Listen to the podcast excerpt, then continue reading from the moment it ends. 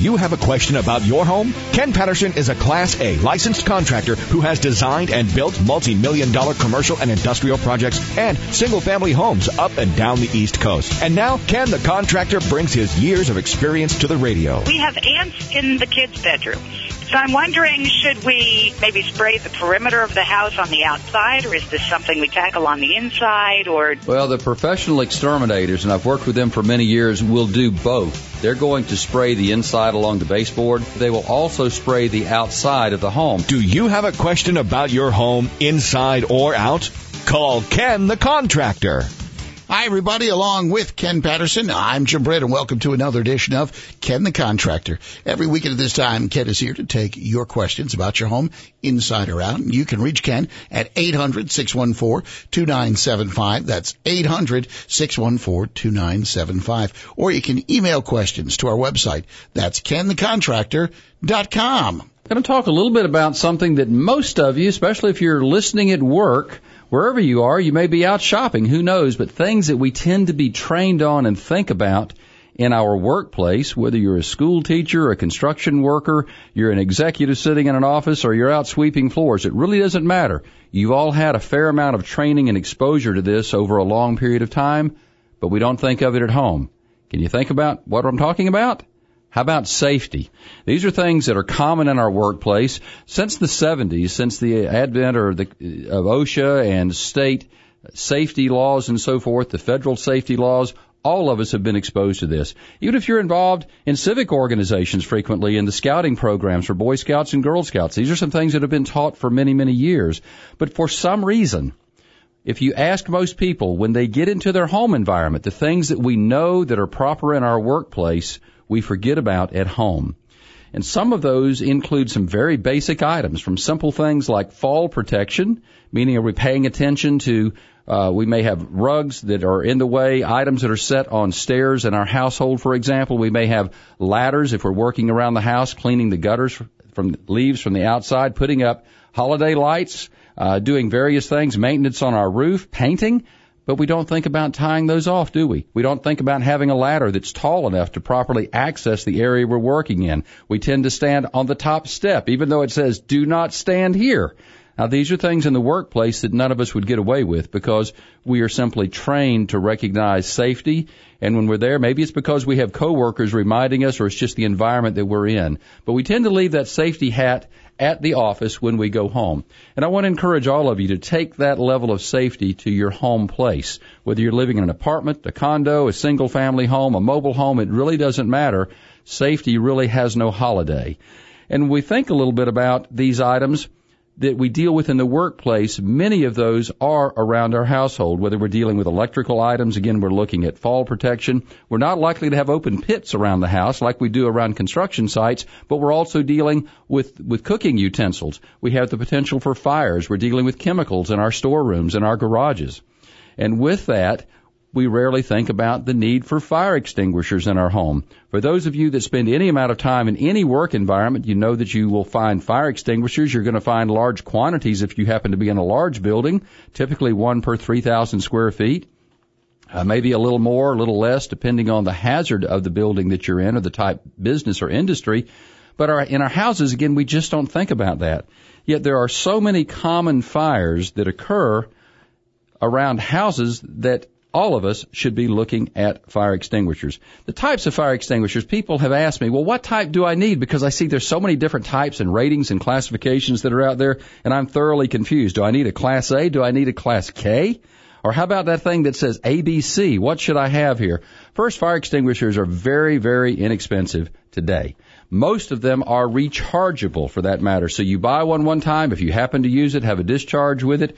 Uh, a youngster, somebody picks it up and discharges it by accident. You don't have to throw it away. The, the most economical, the very small ones that you find that might be suitable for cars or something that fits in a glove box, for example, may not be rechargeable. So if you're going to buy one that can be recharged, read the instructions on the outside and be sure it says rechargeable. But the majority of them from a five pound, ten pound on up, and that's mostly what we should have around our home, might be a five pound unit, maybe a little bit smaller, are rechargeable by your local fire extinguisher maintenance companies. And typically you're going to pay somewhere between five and fifteen dollars to have them recharged depending on the size of it and the type unit that it is. But as far as the classes go that we're talking about, I'm going to touch on this briefly. A class A extinguisher uh, ordinary combust is designed for ordinary combustible materials such as paper, wood, cardboard, and most plastics. Now, many of you may have an older extinguisher in your home that's rated as just a class A or you may have seen one in some of the older workplaces, but it is not designed for the average fires that are seen across this country. A class B fire extinguisher involves uh, flammables or combustible liquids such as gasoline, kerosene, grease, or oil. But now you're saying, do I need an A and then I need another B for my kitchen and another one for the workshop? Let's deal with this. The ABC rating fire extinguisher is most common. I said ABC. And that's what all of you really should be looking at using in and around your home, your garage, your workshop, because it's rated for most any type of fire we're going to experience within our household. Hopefully we never have that. But I can tell you, having been through uh, a fire myself, an apartment fire as a youngster, and uh, having seen some other incidents of fires and having been involved in rebuilding after fires in residence and commercial work, folks, if you can put a fire extinguisher in that may cost you 35 or 40 dollars up front and you can eliminate this problem, you have made your life a whole lot easier and you may have saved your life and somebody else's. So I want to suggest to all of you, go home this evening if you're at the workplace. If you're at home, I want you to look around right now and see if you've got an ABC rated fire extinguisher somewhere in your house. And if you do, it should be accessible. It should be someplace that the people in your home know where it exists. It does not need to be hidden because it will do you no good in the time of an emergency.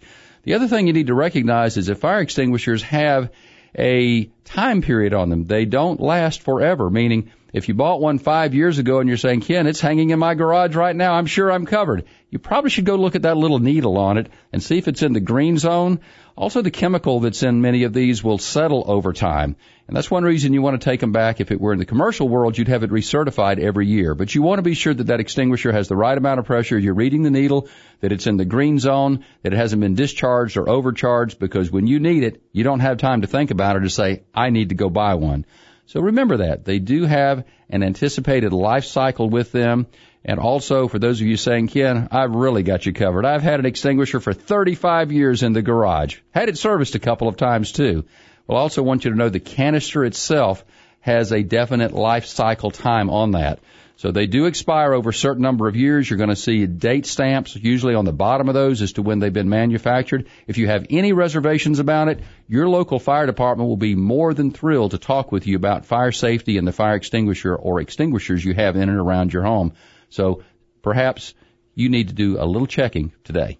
Well, I think the other point that you brought up is worth repeating, and that is safety. We're so conscious of it in the workplace but when you get it home, all of a sudden, a lot of the crazy things that you would never do at the workplace, you have no hesitation jumping on that ladder and trying to jump from the ladder over to there or do this and do that or haul some equipment up if you're working at an elevated situation, which is why there's so many accidents at home. So many at home, but it, it does. It seems to go out the window because we're at home and things just can't happen at home Yet there are more fires at home than there are in buildings and so forth. So we need to pay attention to these items. Take that safety home with you when you go home at the end of the day. Well, I think one of the other differences is you're not really held accountable for it where you can be at work. You're not at home. It's just good common sense. Yeah, but it can cost you or your family big time. You need to be safe at what you're doing.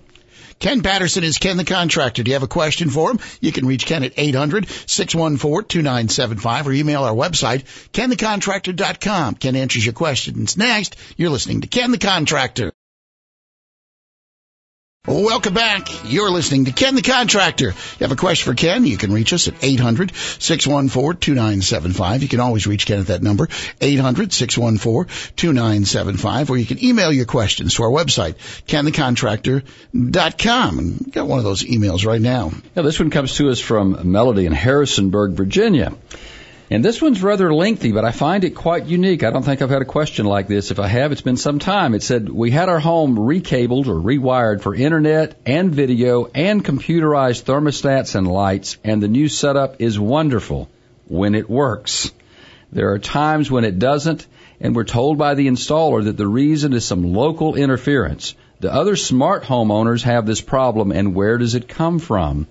You know, the, the, the more sophisticated our homes become, just like the more sophistication we have in our cars, the greater potential we have for issues. But this is not one of those that I can say should be a standard melody or a routine that you have to cope with.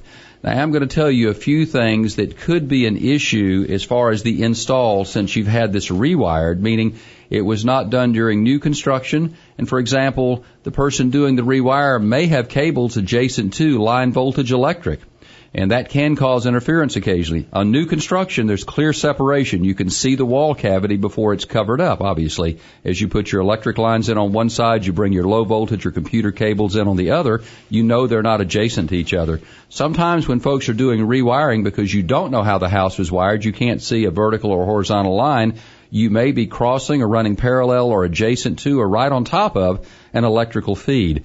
And line voltage, meaning electricity, the electrical current, can create some problems with our electronic wiring, both with cable as well as telephone and all of the what we typically call just the low voltage network within a home. Computer cabling is one that is especially sensitive to electricity, high voltage, and can, can cause some interference.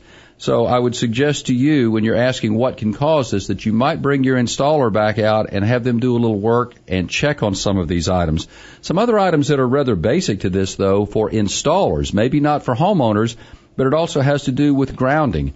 In some cases, it may be necessary to have a separate or an isolated ground that is your power feed source for all of your electronic equipment. And that's because you can receive some interference coming through a common ground where other equipment is sharing that as well. So there are reasons for isolated or separate grounds. It's very important that you be sure that what you have, your operating system for your electronics, is grounded in the first place and then it's properly grounded along the lines of what I just discussed. And then also you may have some issues with your internet provider. We have seen this occur uh, if you're you're having trouble when you're trying to connect through your smartphone, for example, remotely to turn lights on or adjust your temperature.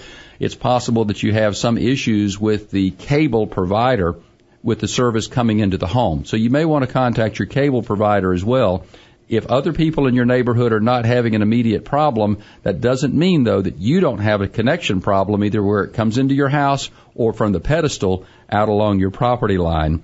And then I guess the last thing that's extremely uh, obvious and also sometimes very common that you or your installer may want to check will be some loose connections somewhere within the system.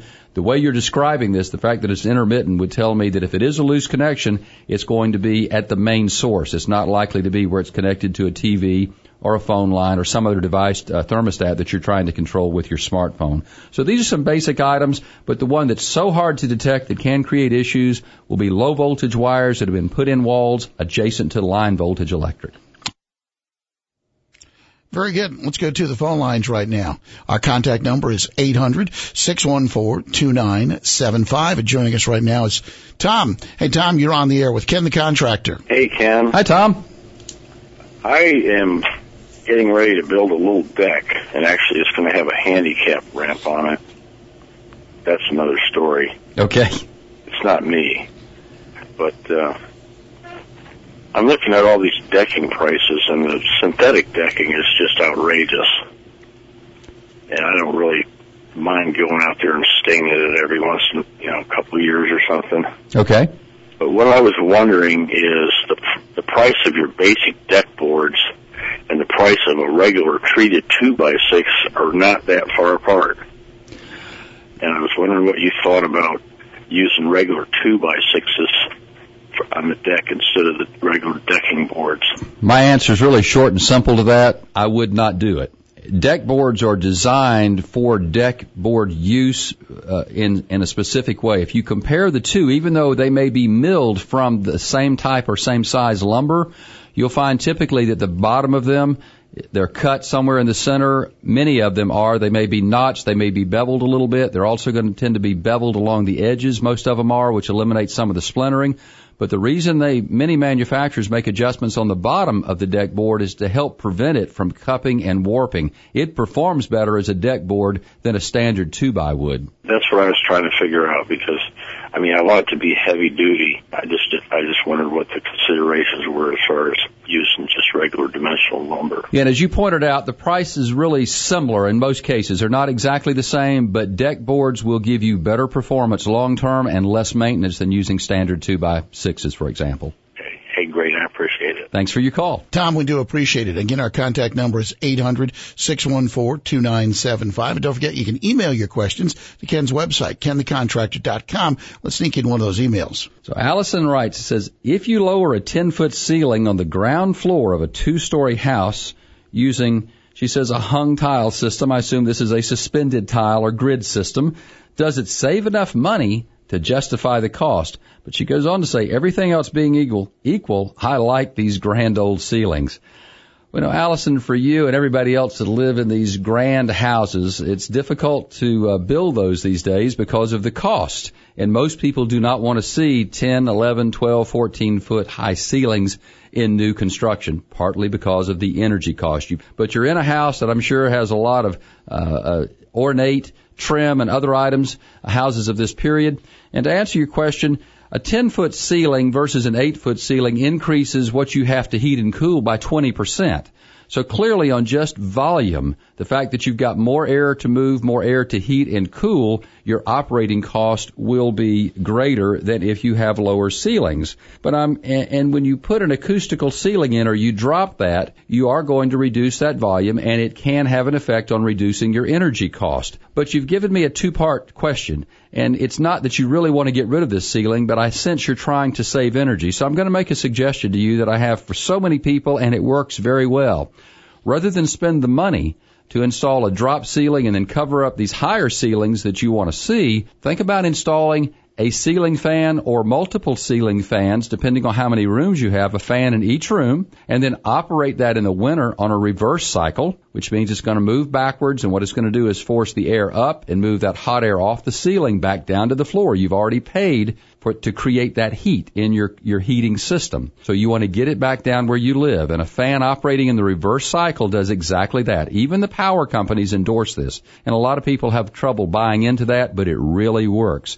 So you will find that rather than spending money for a suspended grid and tile system, that you will spend less to install ceiling fans and to operate those in reverse cycle during the winter months. In the summer months, you want to turn them on also in the proper cycle. They'll be moving forward and you'll feel a little air movement running across you. We tend to feel cooler in the summertime just by having air cross our bodies. It doesn't have to be a temperature necessarily in terms of setting it at 70, 68, 72, whatever. It's more about the air movement across our bodies. So that ceiling fan will be a great investment for you and allow you to maintain this high ceiling that you like so much in your home and not spend excess money on putting in a ceiling tile and grid system. Allison, thank you for your email. Don't forget, you can forward your emails to Ken at kenthecontractor.com. You're listening to Ken the Contractor. Welcome back. You're listening to Ken the Contractor. Thanks for making Ken the Contractor part of your weekend. You can reach Ken at 800-614-2975. That's 800-614-2975. Let's go to the phones right now. Wayne joins us. He wants to talk pressure washers. Hi, Wayne. You're on the air with Ken the Contractor. All right. Let's talk pressure washers. Okay. I don't think my brother-in-law, who is a builder of houses at Kingsmill in Williamsburg, which are very exclusive houses, he warns against pressure washers. Yeah. If you if there's little hairline cracks in the brick, which happens to all houses, this forces water in behind the brick. And on the, if you keep doing it and keep doing it, it's going to start smelling. It's going to start molding. Am I right or am I wrong? Well, if brick's installed properly, it has an airspace behind it. The masons would Yeah. refer to it as a finger space. It gives them room to lay that brick. And that actually, there is some very minuscule, but some degree of energy efficiency that that adds to the overall structure. Right. And that's one reason we put vapor barriers on the wall before the brick goes up because moisture, depending on the type of brick, moisture can get through that brick anyway, the face brick and the mortar joint as well. But there's Right. no, there's no doubt about it. Anytime you force water against something, it has a greater potential of penetrating that and sitting there and taking longer to dry out. But it should still dry regardless. It's no different than having a massive rain. But I do want to say this with, with pressure washers and brick, manufacturers of the brick do not recommend using a pressure washer on brick. One, because you damage the face of it. Also, because as you uh, are talking, it can damage that mortar, and in the winter months, that can create some other issues. So I, exactly. I, I'm, I'm one it, that would suggest will, I suggest you stay away from pressure washers and brick anyway. Well, and aluminum siding. If you don't know how to use it on aluminum siding, what you're going to do, is Jim has talked about on occasion, leave the mark of Zorro somewhere in there because it will cut through the finish. It'll drill a hole in it. That's right. But you know, plus, plus salt treated lumber. He said, do not use pressure washer on salt treated lumber. Well, it tends to get rid of some of the effectiveness, some of the chemicals and so forth that's on that lumber. And uh, I, I wouldn't disagree with that either. Again, it may look great for a while, but you have to think about what you're doing in terms of harming that. Most of us wouldn't take a pressure washer to our car. Yeah, uh, that's and, exactly right. And so if you're not going to put it on a finish like your vehicle, you need to be careful. Now I'm talking about the average individual. If you've got a trained professional that understands the type tips to use, the pressure, because you, most of us think 5,000 psi has got to be better than 2,500. There might be a reason to use a 1,500 psi pressure washer for some basic cleaning, but you're not forcing water into your mortar joints or damaging your brick if you know what exactly. you're doing. Exactly. So yeah, you you raise a very good question that all of us should be thinking about. Just because I've got a 5,000 psi unit doesn't mean I can go out and, and uh, clean everything here. So be careful, whatever you're doing with the pressure washers. Good call. Thanks. Thank you, Wayne. We do appreciate it. And yes, I did leave the infamous mark of Zorro on the uh, brick front of my house. Well, that's the reason I refer to it occasionally. Yes. You've made everybody in listening land aware of that. So I just, it's a reminder to folks that one, if they want to know where Jim lives, it's the one with the mark of Zorro on the yes. on the foundation of the right home. on the brick. But secondly, uh, you know, as we just discussed, uh, pressure washers are great at doing certain things, but it's so easy if you don't know how to use it, like any other tool, to damage the property. Be careful. All right, let's go to our mailbag from KenTheContractor.com, and this one comes to us uh, from Francis, who listens to our program on WEEU. Yeah, Francis um, apparently lives in Shillington, PA, in Pennsylvania, and she's looking at some fence work. We have so many fence questions. In fact, when we look at our website, fencing usually ranks in the number one or number two slot of hits and questions that we have. So a lot of you are involved in fencing, whether you have bad neighbors or just you need to do a lot of maintenance or you just want that privacy. In her case, she's got pets that she's trying to deal with. She said, we're going to replace the old wooden fence in our backyard. It's full of holes and has many broken boards due partly from baseballs. Our yard backs up to an open field where the kids play ball. She goes on to say, said, I'm happy to have them there and we have good neighbors, but I need a solid fence to keep my dogs in. So I'm glad Francis, that you qualified that. At least I know this is not about your neighbors. He says, I'm tired of repairing the fences. I've looked at vinyl fencing, but I'm told it may be damaged by an impact. And it's too pricey for us to replace or repair on a very frequent basis. Should I use thicker wood and replace with the same wood materials, or are there other things in the market? Well, your first option, as you brought up, is that you could use a thicker wood material. If your post and the secondary structure, meaning the horizontal members, are sound, Francis, and then you may want to just consider replacing the vertical boards on your fence. Most prefabricated fences, and I'm making an assumption here, are installed with materials that may be uh, five eighths or a half inch thick. They're much thinner than traditional one by boards, where you're dealing with three quarters to seven eighths of an inch. So if you have a high impact area and you really like the wood fence and you also find that it suits your budget, you may want to simply replace all those vertical members with a, a full thick one by member as opposed to using a regular fence slat. It will take a lot more impact and it will last you much longer if it is still a fence material and pressure treated, if that's what you've got now. But I do want to give you, at least I want to share with you a product that I brought to the show here a few months back First time I saw this was at the International Builder Show. Brought the sample in. We couldn't show it to you, but Jim and I were quite impressed with this. And it's a product produced by uh, uh, Simtek, S-I-M-T-E-K, Fence. And you'll find out more than I have time to share with you on the air, but go to Simtek, www.simtekfence, S-I-M-T-E-K-F-E-N-C-E dot com, and you will see this particular product that is it is a stone looking fence. It's molded using polyethylene and reinforced with galvanized steel. This fencing material has started taking off as I have followed it. I have not installed any on projects. I'm looking for an opportunity to do that. But as I have followed this as it's expanded around the country, apparently it's gaining quite a bit of traction. Well, you know, what I was impressed when you brought it in is it actually looked like something that, that you would utilize on a, uh, a pseudo brick looking wall uh, that that you were looking to put up or some type of natural stone. It you touch it it has a smooth finish but it it, it appears to have texture. It appears to have texture. It actually has some depth to it. There are mortar joints if you will that are cast into this. But the, the things that impressed me so much when I first saw this product is its resistance to impact to golf balls to baseballs for people that live in high impact areas where rocks or other things. I mean, just neighborhood things that kids get involved with. I.e., people who have kids or who have kids who live next door to them. Live next door. I mean, these are all things that develop when you've got play yards and those type items. So it, it's so impact resistant that it will take a baseball at 90 miles an hour and it doesn't put a spot on it. And they've tested that. Also, it's designed for high wind loads because of the structural system. So if you happen to have issues with, with snow that builds up or just high winds with some of your winter storms, this can be a great asset. And one of the best things that I see that will make this product successful in the commercial world and certainly more urban areas is that graffiti washes off of it with soap and water.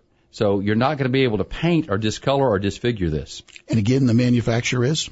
Simtek, S-I-M-T-E-K, Simtek Fence. Go to simtekfence.com. And Francis, for you and others, that's what I'd recommend in the environment you're dealing with. You're going to find it price affordable in most cases compared to other vinyl products on the market. And tell them that Ken the contractor said to get in touch. Absolutely. Ken Patterson is Ken the contractor. You can reach him through our website. Lots of information there, including in Ken's toolbox, some of the most popular to- topics that we deal with on a regular basis. That's right there on the front page of kenthecontractor.com. Or if you'd like to join us here on the radio program, it's 800 614 2975. That's the contact number for Ken the Contractor. You're listening to Ken the Contractor. Welcome back. You're listening to Ken the Contractor. Our contact number is 800-614-2975. You can always reach Ken at that number, 800-614-2975, or you can email your questions to kenthecontractor.com. Let's go back to the phone lines right now. Let's head to Wisconsin. This is Lula joining us. She's got a question for Ken. Hi, Lula. You're on the air with Ken the Contractor. Hi, Ken. Hi there. How can I help you today? Um, I was calling because I have a step just one step in the front, and I want to extend it on each side. And so what I thought was if I can maybe like build a frame on each side and then, you know, mix some uh, concrete up and pour it in there. But what I wanted to do was like pour it over the whole step to make one big step. And I wasn't for sure if I could do that because I don't know if it um if it'll hold, if it'll crack. Should I make the step taller or or what? I well, just want to get one big step. Let me ask you some questions before I give you an answer. Now, the step that exists right now, and assume you're coming from the house down to a sidewalk or a driveway, so you have only one tread. That's one horizontal step right. that's there, okay? Which means you have two vertical rises. You are going to step down a few inches from the house onto the, the tread area, and then you're going to step from there again onto a sidewalk or a driveway. Is that correct? That's right. Okay what, roughly what is the height of those two vertical rises from the house to the step and the step to the sidewalk? Do you know? Um, from from the step to from the house to the step is probably about four inches, no more than five. Okay, and then what and about then, from the step down to the sidewalk area? Oh, that's probably about. I'm going to guess about maybe ten to twelve inches. Okay. That, that's it's a, little... a big step, and I think what has happened was when you step off the the, the, the main step onto the sidewalk, um, the sidewalk may have sunk some. Uh huh. And so what I when I thought about just making one big step, and I was gonna like put a little bit of cement in the front of that step to make it, uh, you know, rise up a little bit. Okay, essentially you were going to create a second tread or a second step then to fill that gap. Yes. Okay. Well, not a second, actually a step, but just that take there where that sidewalk is. So you're going to slope just, the sidewalk up then? Um, yeah, yeah. just okay. build it up. Okay, because that would be. There's several answers to your question. One, you can do what you're asking about, but I would be a little concerned about your safety and that of others coming and going from the house, because by pouring concrete over the existing step, to do it in a thickness where it will bond, you're Mhm. going to shorten the step from the house to that, but you're going to increase the height where it would be for a lot of people, maybe for you, it would be very uncomfortable and certainly outside any building code. It would it would become Oh. unsafe when you pour over the top of that. Now you're on the right track to think about elevating that sidewalk. Uh, Is the Okay. sidewalk uh, a city sidewalk or is it your private sidewalk from the house? Um, private sidewalk from the house. for a few, at least for a few feet. Now, if, you're, if you're down 10 inches, what you may want to consider, you only have a four inch step down from the house to the first tread. You're saying four to five inches. Yes. If you have the room, instead of forming and pouring a step over the existing one, which will make it even further from the sidewalk, I would go in front of that and form and pour a new landing or another tread.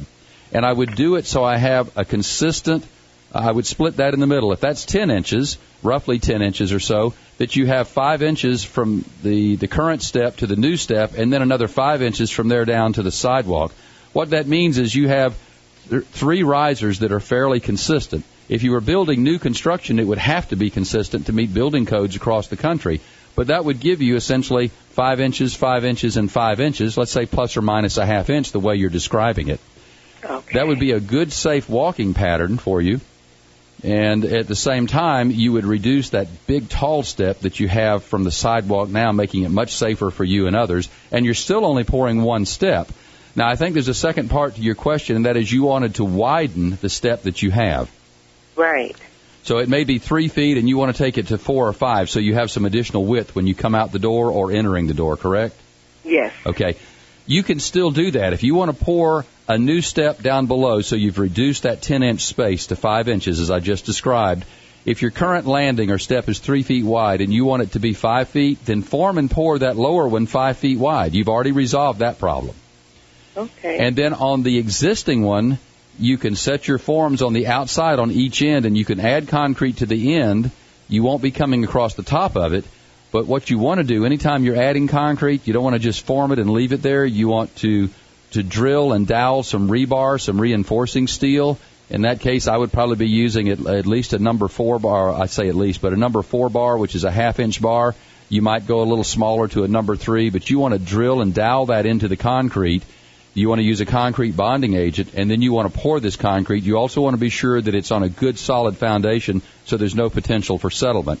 Now, what that's going to leave you with is consistency in two treads, three risers of about five inches each. It'll be easy to navigate when you've got your arms full of groceries or whatever. But you're going to end up seeing a cold joint at the existing step where you have added this concrete on the end. There are pro- there are products that companies like Quikrete manufacture. They're very common nationwide. That's a coating product. If you don't want to see the joints and it's only cosmetic, it will have nothing to do with it structurally. If you follow the instructions I've given you, it would only be cosmetic. But these products will cover those joints, will coat the, the treads, the tread area, and the risers, and leave those steps looking uniform and completely new, with a good color to them and a good finish on them, so that somebody will come up and think you just had a whole new set of steps and landing poured in front of your house. Great. So there's a little more to it than the question is very simple, but I wanted to explain it in some detail because what I don't want you to do is to put this form over the existing step, extend the width of it, and pour concrete over the top just to get rid of those joints. Now you're going to change that top dimension maybe from five inches down to three because you're going to have to pour at least two inches of concrete, reinforce it, and bond it over that tread to get it to bond and work properly. Uh, okay. Then all of a sudden you're up to a 12 inch step on the bottom, and that's very unsafe. Okay. Does that help you? you have you followed Yes. all that?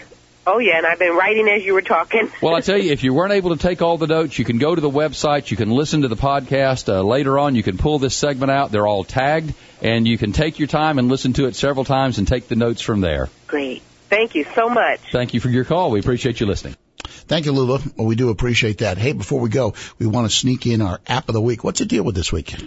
Well, this one has to. This one's special for those of you that are into woodworking or maybe thinking about having a wainscoting or some trim or flooring installed in the house.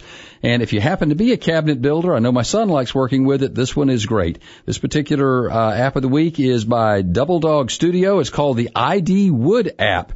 And what this does, it contains an encyclopedic entry, if you will, for 160 different types of wood. You didn't know there were that many out there, did you? 160 different types, including high resolution pictures and the most common uses and detailed descriptions of each because frankly, not every wood is right for every product in and around our home. So if you're into woodworking, you want to think about the ID Wood app. It's rated four plus stars, so that's a great one. That's a good start. Costs four ninety nine. It's like owning an encyclopedia for lumber, and you want to be sure you're downloading the latest version, which is 3.2, the ID Wood app by Double Dog Studio. Very good. And if you want to keep up to date on all of our apps of the week, all you have to do is just go to the website, kenthecontractor.com, and you'll find right there on the front page an icon that says App of the Week. Click on that. You can take a look at some of the different apps that Ken has brought you over the course of programs right here. That'll wrap up this hour of Ken the Contractor. If you have a question about your home, inside or out, you can always reach Ken the Contractor at 800-614-2975. Or you can email your questions to our website. That's kenthecontractor.com. And don't forget, a lot of home improvement information available right there at that website. You're listening to Ken the Contractor.